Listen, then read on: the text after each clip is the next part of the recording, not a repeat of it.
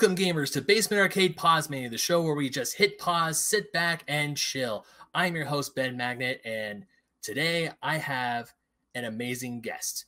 To say that he is a legend in the video game in- industry, in my opinion, is a complete understatement. What this man has done for video games is astronomical.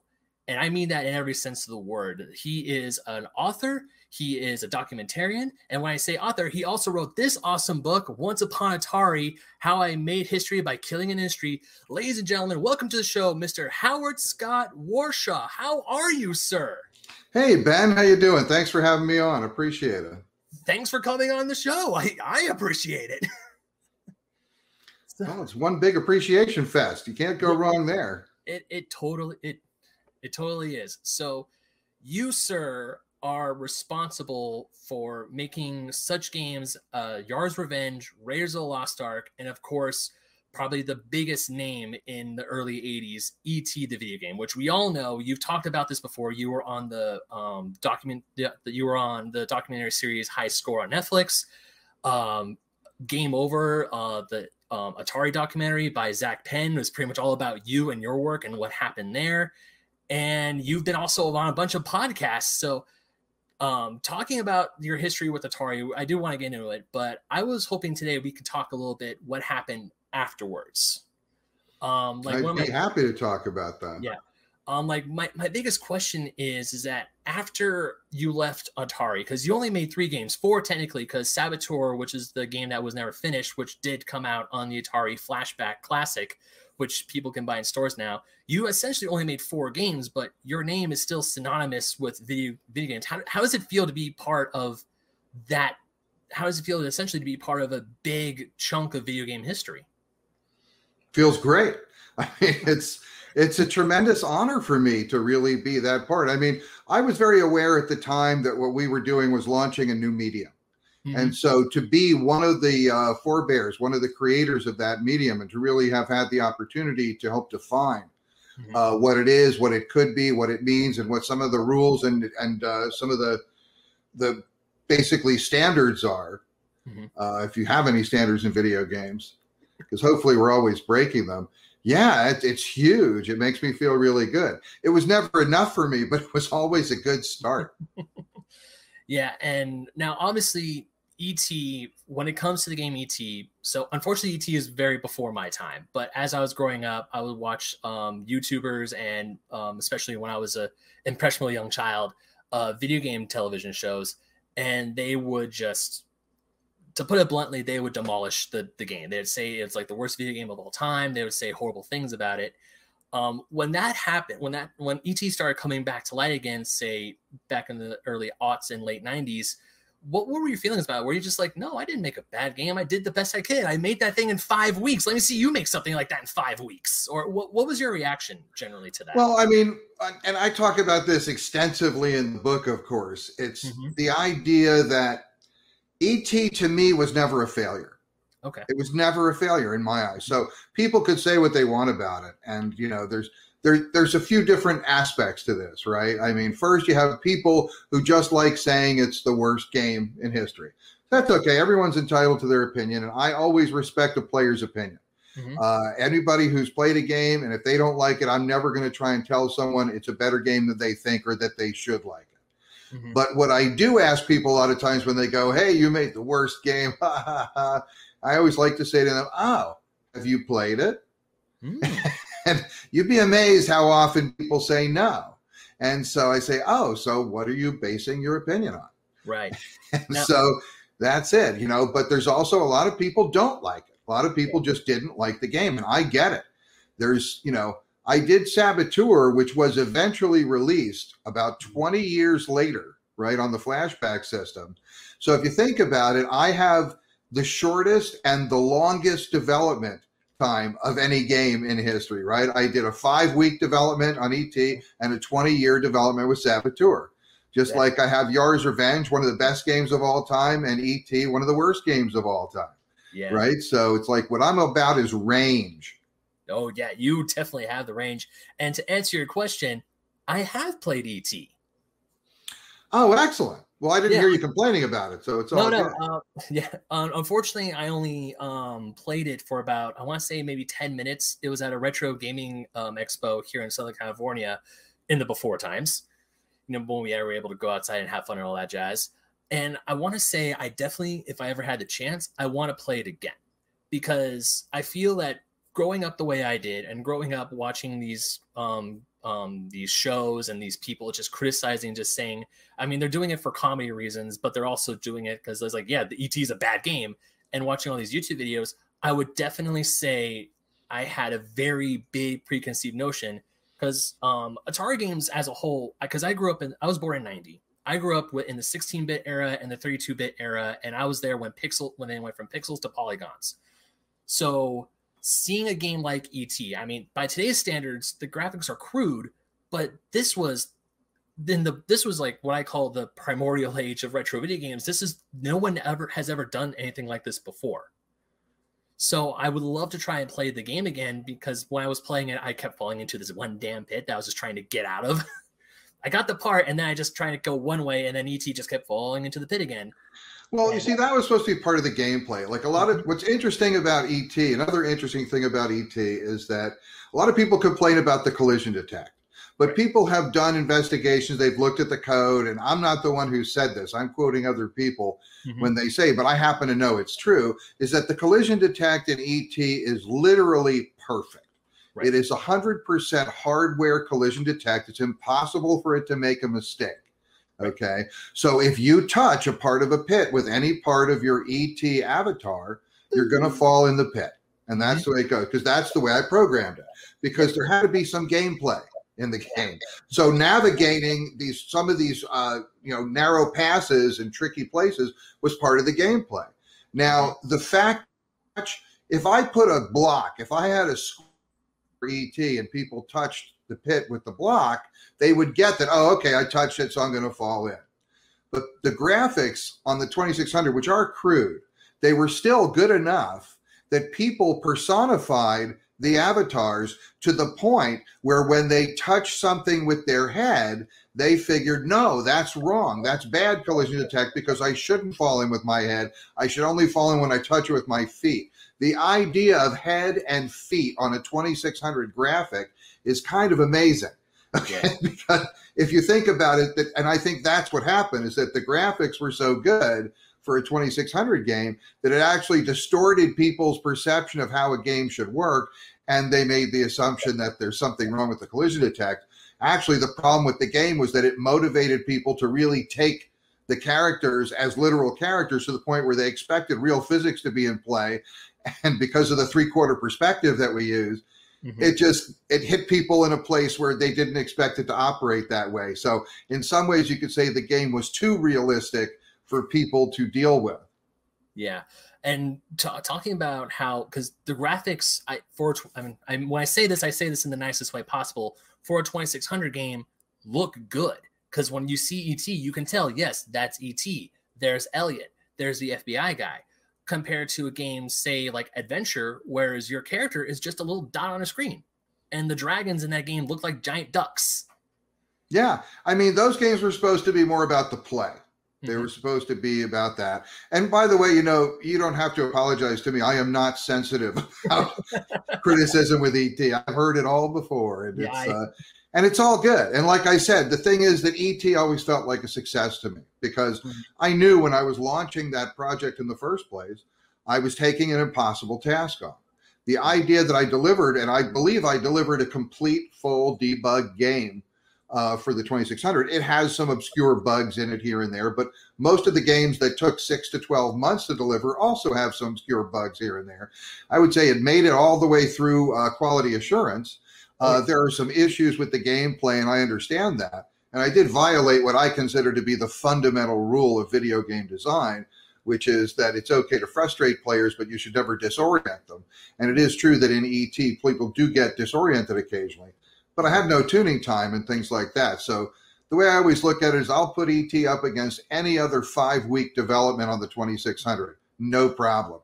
Oh yeah, and also like you said, you com- you made a completed, finished game in five weeks. Now, obviously, games have games have become 10 times more advanced since back then.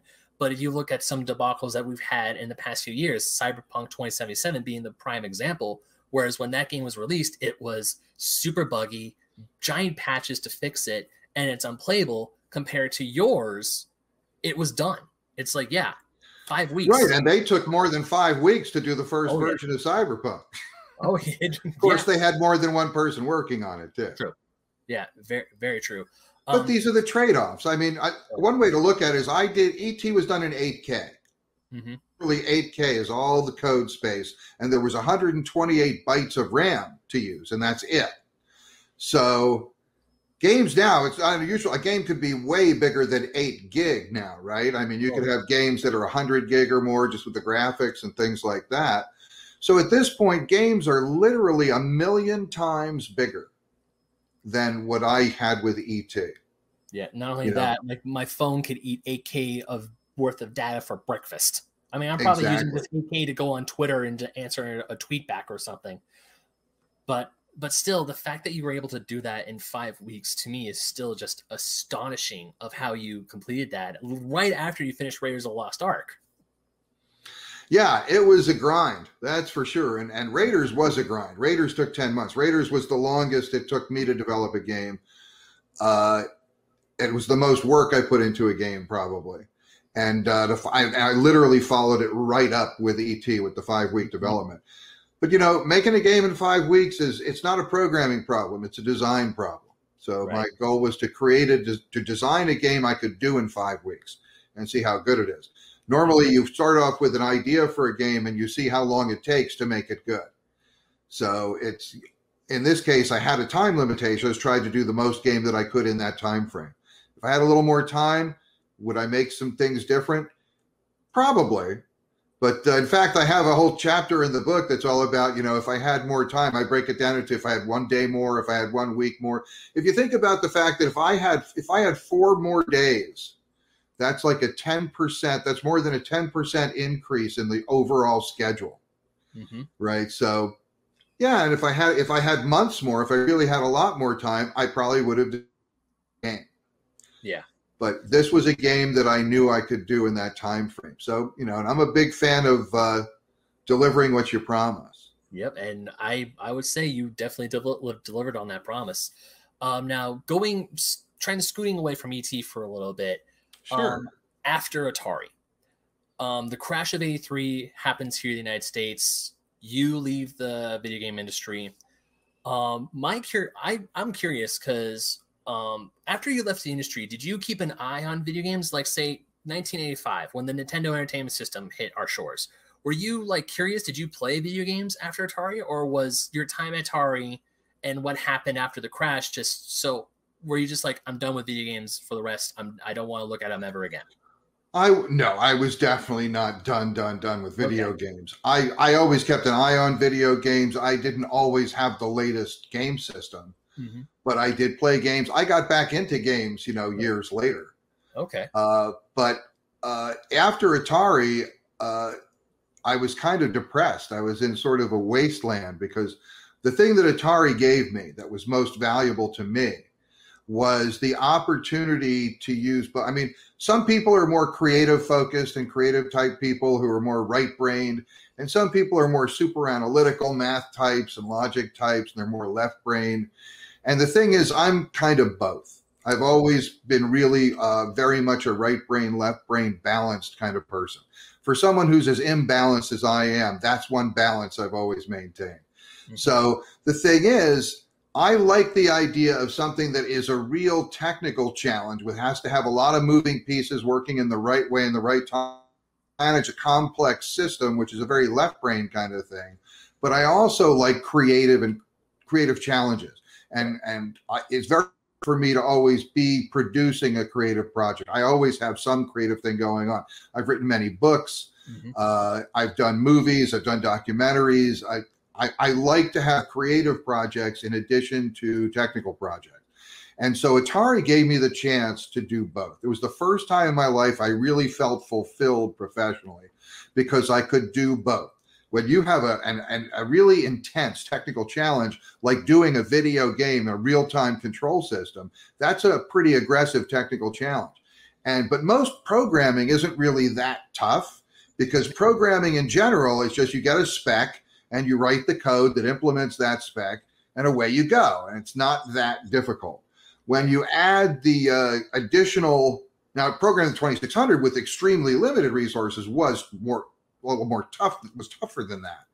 But still the thing the toughest spec that you had to meet on an atari 2600 game was not any of the technical details. The toughest spec you had to meet with that was that it had to be fun because if you have to write a program that when somebody hits a light switch the light goes on well you know if it works and it's not a question of do i like it better nobody likes their word processor better than a c compiler or something like that right those are purely functional pieces of software Mm-hmm. But a game has to be fun. You can write a purely brilliant, technically perfect game execution that if it's not fun, it sucks.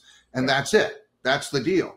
And so to have to meet that subjective challenge in addition to the objective challenges of creating a, a functioning technical system, I love that. I just love that that thing where you have to have both. And it took me a long time. After Atari, I went kind of searching for something else that would that would pose that kind of challenge to me. I never found it until recently. So what I did for a while was I do my day job, which was usually technical, because I that would pay me, and my body was still addicted to food, so that was a problem.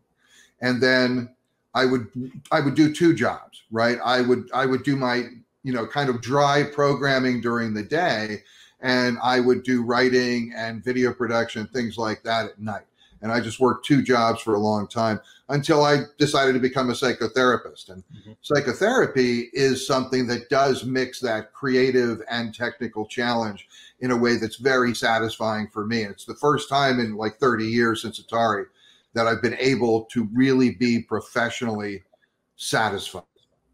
Yeah, and I know you mentioned um, how you got into psychotherapy on a um, arcade attack, and I'm still amazed that you went from a programmer all the way to psychotherapy because that is just like one branch of it. It's like that is a that's a branch. That is a that's a path you took, and I, am glad you took it. It's a jump. A lot of people think it doesn't make sense. A lot of people say to me, "How could you go from being a programmer to being a therapist?" But what they're really saying is, you know, programmers have no people skills. So where do you get off being a good programmer and then being able to be a therapist? And what I say to them is, it's not really that big a jump. In fact, if you ask me, programmers and therapists, they're really very similar because we're all systems analysts, right? It's just that I decided to move on to a much more sophisticated hardware in the human brain. Mm-hmm. Yeah, it's kind of like when people look at um, like comic book nerds or video game nerds, which I fall into both, and they're like, "Oh, you don't have any people skills." It's like I have a podcast, I interview people on the regular. What do you mean I don't have people skills?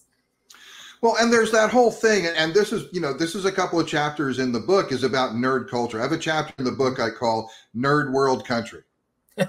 and in that book, I explain because I'm writing this book for people who are nerds and also for people who are non nerds. Mm-hmm. So there's nothing that's so technical that it's not accessible to it. But that's one of the things I specialize in is taking complex ideas and information and making it accessible to people in interesting ways and hopefully fun ways.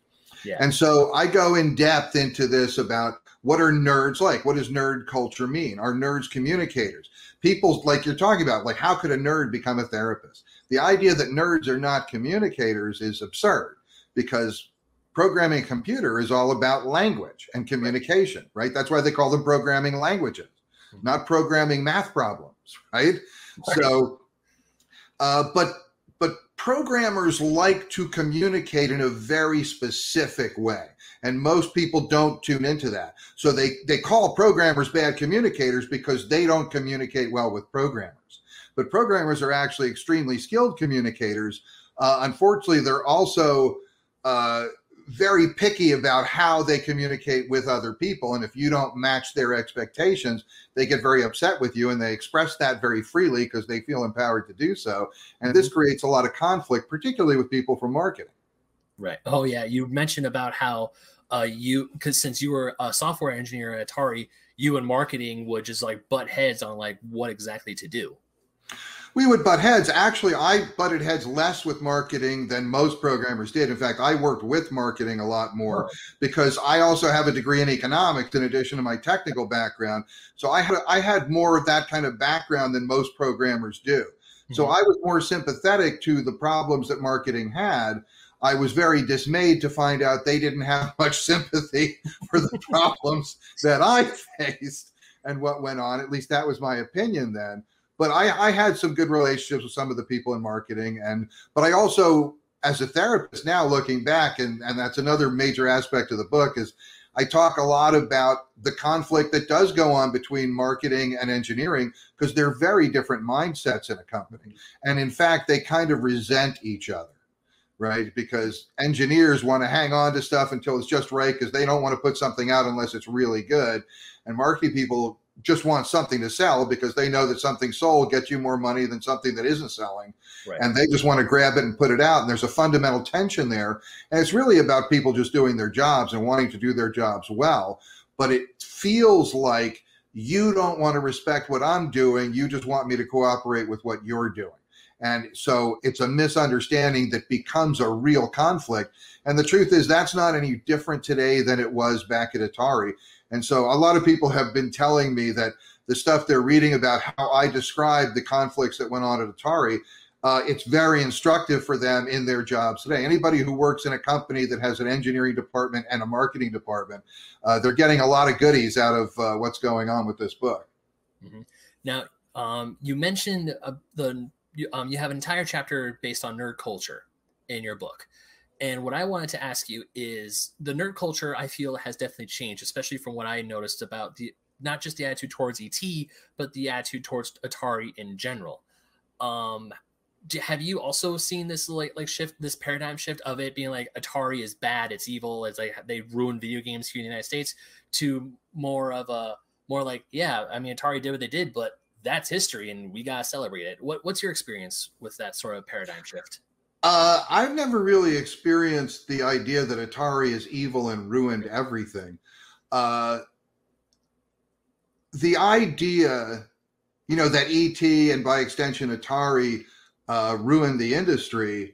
Uh, I suppose. I mean, I've seen things. I've seen articles and media which talk about how ET single-handedly destroyed the industry, which led to the subtitle of the book. Which is not true. Cough, cough. I'm looking at you, ColecoVision. Right. It's not true. But what was true was that this was the first product life cycle. And right. what Atari did was they made all the mistakes that initial players do. They did all the right things to create a, a wave. See, what, to me, the real cultural shift is how Atari has kind of disappeared.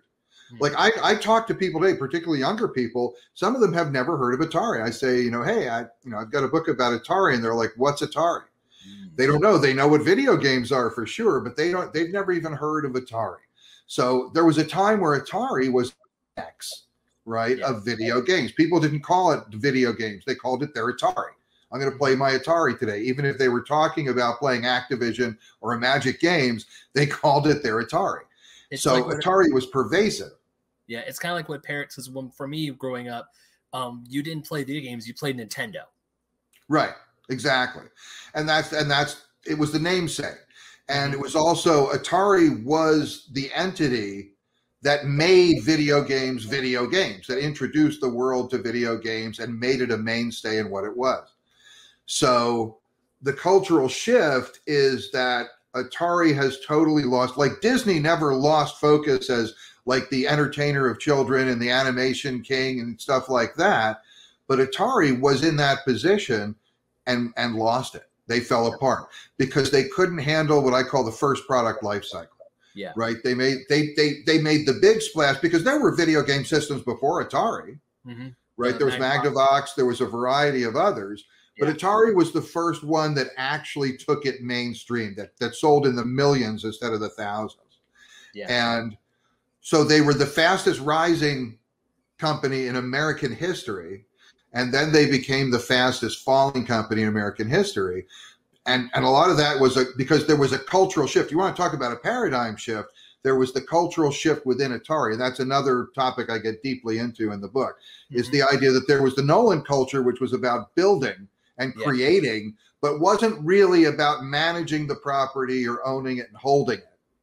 And then there was the Warner culture that came in with Ray Kassar, which had nothing to do with building or innovating or creating, but was all about managing and controlling and doing it. There, you need to have both. You really need to understand both to be effective. But the fact is, uh, Atari, in its launch, created some vulnerabilities because there were some blind spots that Nolan had, and that the people who worked at Atari had. That because no one had ever done a video game system before, nobody really knew what to expect. Right. And then the blind spots in the Warner regime came in about not being able to innovate, not being able to move forward. So as the innovation kind of died and, and lost, it was all about uh, creating money chains and marketing channels.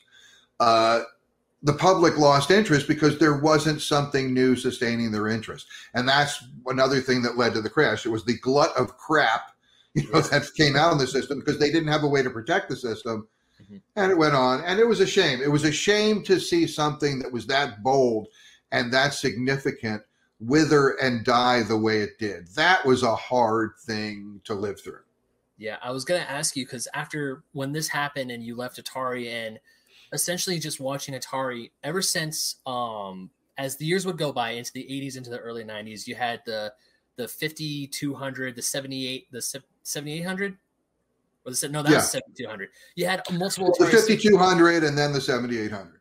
Yeah, you have all these It different goes up in increments of 2600. Yeah, and then of course you get their final system the jaguar were you watching this because i i didn't know the jaguar existed on i want to say until like maybe 2000 and like 2005 and i'm like what the heck is a jaguar atari made this are you serious like i'm looking at my friends like what the heck is this thing because i even i grew up i was alive when the system was introduced but sony nintendo and uh, yeah sony nintendo and sega were They the forefront completely overshadowed it, right? Because, like you say, nobody even knew about it. It was a 64 bit system.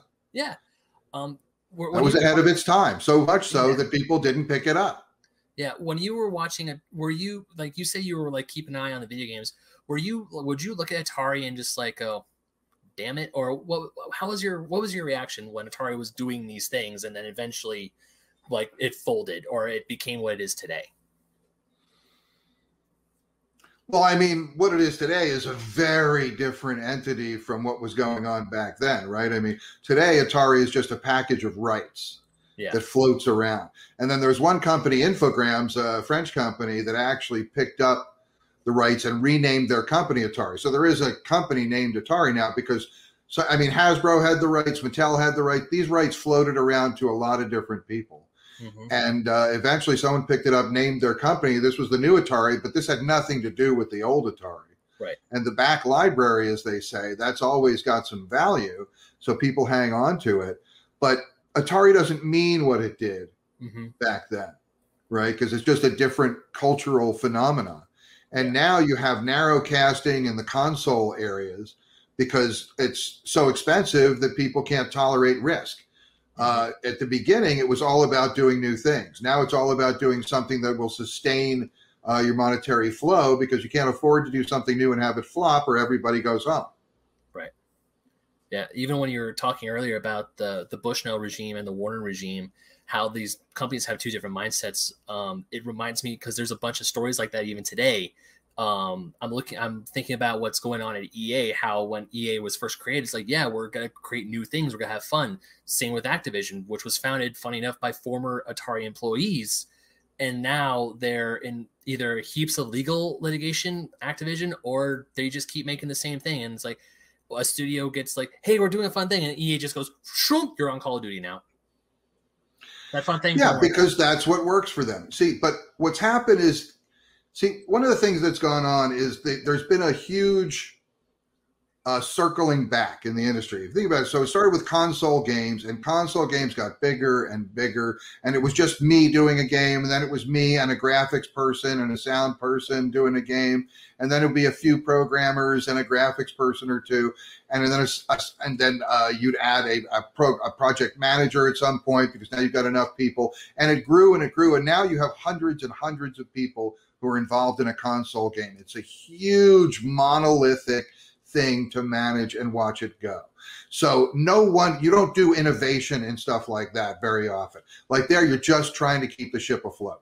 Okay. Yeah. And so but now there's handheld gaming, right? Now phone apps and things like that have created this opportunity for one person or a very small team of people to be able to do something fresh and innovate. And it doesn't cost millions and millions of dollars to do. So you can afford to take risks and take chances and find new things. That's where the innovation lives. And really solid innovations bubble their way up into console production because now they become proven concepts, which is all the console will tolerate. Okay. So it started off with a simple one person, one screen operation. It grew to the point where no individual could possibly really approach it. And then it circled back in a way to now there is an, a new avenue where individuals can express their creativity. And like the industry that I've loved and helped birth, uh, I too have circled back, right? Because I started off entertaining nerds with the games that I made and just creating fun. And now, after all those years, I've circled back and now I actually help nerds make their lives better by working with them therapeutically. So the industry came full circle. I came full circle. Mm-hmm. I guess in some ways you could say I never left, even though I was away for many years. Yeah, and um, I know we're we're kind of tight on times, and I think that's a great place. And even just to say, um, audio listeners, I'm sorry, but I had to. I have. I'm wearing an Atari T-shirt. I, I love it. Here, I'll show you an artifact. I had to. Uh, oh, audio listeners, he's holding up an awesome little Atari mug. Funny enough, I bought this T-shirt because it has a whole a bunch of the old Atari box art on it. And right before I put it on today, I was like scanning. I was like, "Where's Yars' Revenge? Where is it?" And I think I found it, except it's right between the R, the last R in Atari. So it's like you could see the orange outline, but you don't see the the box. Well, I've got Yars right over here, but this cup was on my desk at Atari when I was doing Yars' Revenge and all those games. So I this is my one relic that I have saved for all the years. But the main relic that I've produced now is Once yeah. Upon Atari. And anybody who's in the industry or thinking of going into the industry, uh, the feedback that I keep getting is simply that if you're if you're involved with video games, you need to read this book. And if you're not involved with video games, you'll still enjoy the book.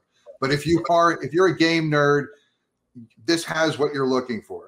Yeah, I I call myself an amateur video game historian. Um, the early '80s, um, with even the '70s, the crash, the what happened with the console wars, the '90s. That's like my favorite era, researching and just reading about. So of course, when this book, I heard about this book, I was like instantly on my Amazon wish list. And once I had some, uh, once I had some money, I was like, cool, bought it, and it came in a few days ago. So I'm definitely gonna be start. I'm, I'm probably gonna like blaze through this in a weekend. I that's how fast I read sometimes. Excellent. Well, yeah. When you're through it, let me know. Maybe we'll come back and we can actually uh, you can do a review. I would love to do that. Um, sir, you have an open invitation. If you ever want to come back on, once I'm done reading that book, I'll send you another email. Be like, you want to come back on and talk about it? Because there's probably because I'm probably be like reading this and have my my legal pad next to me with like, hey, there's a question I could ask because I was in preparation for this. I was listening to your other shows. It's like, okay, what question has no one asked him? That I can ask him. Well, this has been great, Ben. I really appreciate it. And I really enjoyed the questions, and it was great talking with you. It was awesome talking with you. Um, I can't wait to get into the book. Thank you again so much for coming on. And once again, thank you for all that you did. Um, just just to like, I'm not worthy you even more. Um, the three Atari 2600 games I plan to own for even if even though I may never own a, a 2600 in my life, I just want to keep these games for preservation purposes are Yars' Revenge, Adventure, and ET. Two of your games. Wow. Well, it's a, it's a great honor. Thank you. I really appreciate that. Yeah. Every, every time I go to stores that sell 2600 games, I'm like, where's Yars? Where's Yars? Because Yars is the one I want first. I even, I have, there's a little board game we play called Moonrakers, and I call my ship the Yars Revenge because it looks like a little Yars. Yars has always got a special place in my heart. That's for sure. Yeah. I mean, it's my favorite game. Uh, it was my first game. And as I like to say, a friend of yours is a friend of mine. So it's all good. Awesome. Well, once again, Howard, thank you again so much for coming on. Uh, this has been great. Uh, I wish we had more time, but unfortunately we don't, but that's totally fine. Thank you again. And for now, let us unpause. Hey everyone, Ben Magnet here. Thank you again so much for watching and or listening to this latest episode of Base Arcade Pause Menu where I sat down with legendary game designer Howard Scott Warshaw. Unfortunately, we didn't have enough time to end the episode with plugging our socials, so I'm here doing it right now. You can follow the show, Fake Nerd Podcast, or the mothership show, Fake Nerd Podcast, at Fake Nerd Podcast on Instagram and Twitter. And you can also, if you want to get in touch with us, you can email us at fakenerdguys nerd guys at gmail.com. Besides the Mothership Show, the Fake Nerd Podcast, we have a whole bunch of other shows. We have the original Base Arcade, which is our Let's Play show, Fake Nerds Watch, where we sit down and watch a whole bunch of uh, TV shows and discuss them. Right now, we're going through What If. And also, we have the Fake Nerd Book Club, where we read a certain comic book and sit down and discuss it. That show is coming back soon. And if you want to get in touch with me personally, my Instagram and Twitter is benmagnet27. And also, if you want to uh, learn more about Howard's book, Once Upon Atari How I Made History by Killing an Industry, you can find it anywhere books are sold Amazon, Barnes and Noble, Target, you name it. It's, they sell books, it's probably there. You can also follow him at Twitter at HSW Warshaw, which HSW is all capitalized, and the rest of his name Warshaw, so it's HS Warshaw essentially. And also, you can go to his website, which is newonceuponatari.hswarshaw.com. New Once Upon Atari is all one word, then you get the dot and hswarshaw.com. Once again, a huge thank you to Howard for coming on and recording this. I really appreciate it. I cannot wait to have him back on once I'm done reading the book. And for real this time, unpause.